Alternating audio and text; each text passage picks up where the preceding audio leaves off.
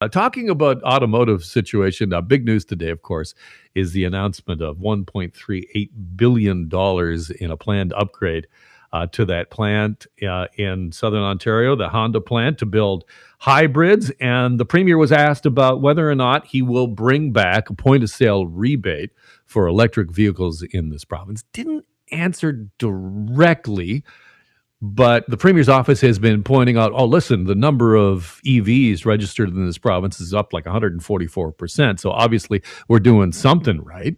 Brendan Sweeney is managing director of Trillium Network for Advanced Manufacturing and joins me on the line. Hi, Brendan. Hi, how you doing? I'm doing great. I'm just I'm just wondering if you had a sense to, uh, uh, of what Doug Ford was saying about electric vehicles and electric vehicle rebate, and whether you think that there is enough of an appetite in this province to bring back what was canceled? I don't know. I think the jury's out on that one. Uh, the you know, as as you mentioned, the evidence suggests that we are slowly but surely increasing our electric vehicle purchases without the incentive. Um, and I think there's some questions about is the incentive a, a short term fix? Will it really um, help us, you know, achieve what is probably a 5 10 15 20 year uh, goal of, of, of transitioning the entire fleet to evs um, and you know so uh, I, I will leave most of that uh, those decisions to the government. The investment in honda is great news though. Absolutely great news. Right but i think for a lot of people when they see the kind of money being spent by automakers and by taxpayer dollars to to help fund some of this to be able to switch the manufacturing over to EVs. We know we're going to get more choice, but we've seen polling that says that the two main considerations that Canadians have when thinking about EVs is one, price, and two, infrastructure. So the conventional wisdom might be if you can take the price situation away with a rebate, then you help, and if you invest more in charging, you you help as well. Uh, do you follow that as conventional wisdom?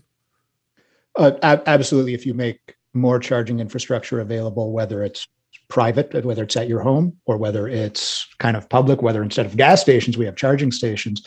Infrastructure will absolutely help. And, uh, and uh, like we've made investments in all sorts of transportation infrastructure over the years, slowly making uh, um, purposeful and meaningful uh, investments in charging infrastructure will be important. And if we compare today to five years ago, there are more charging stations available. Um, and in five years, I think there will be even more. On the on the other hand, on the um, consumer demand side and on the price side, one of the best ways to get that price down is to help is to support automakers to get their hybrid and their EV manufacturing to scale. It's not going to happen overnight, but when they can make EVs at the same scale or close to the same scale that they make uh, internal combustion engine vehicles, that's when we're really going to see uh, the price um, come down.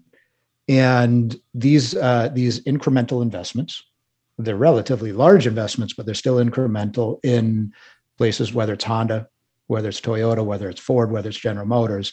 Uh, these are all an important step in getting to in helping us reach that goal. And um, you know the the EV technology is there. Uh, it, in many cases, it's it's exceptional. Um, but I I would if we're agreeing on something, I would agree that the price probably uh, would have to come down a bit to make it more accessible to the general consumer. Brendan, great to talk with you. Thank you so much for coming on today. Okay. Thank you.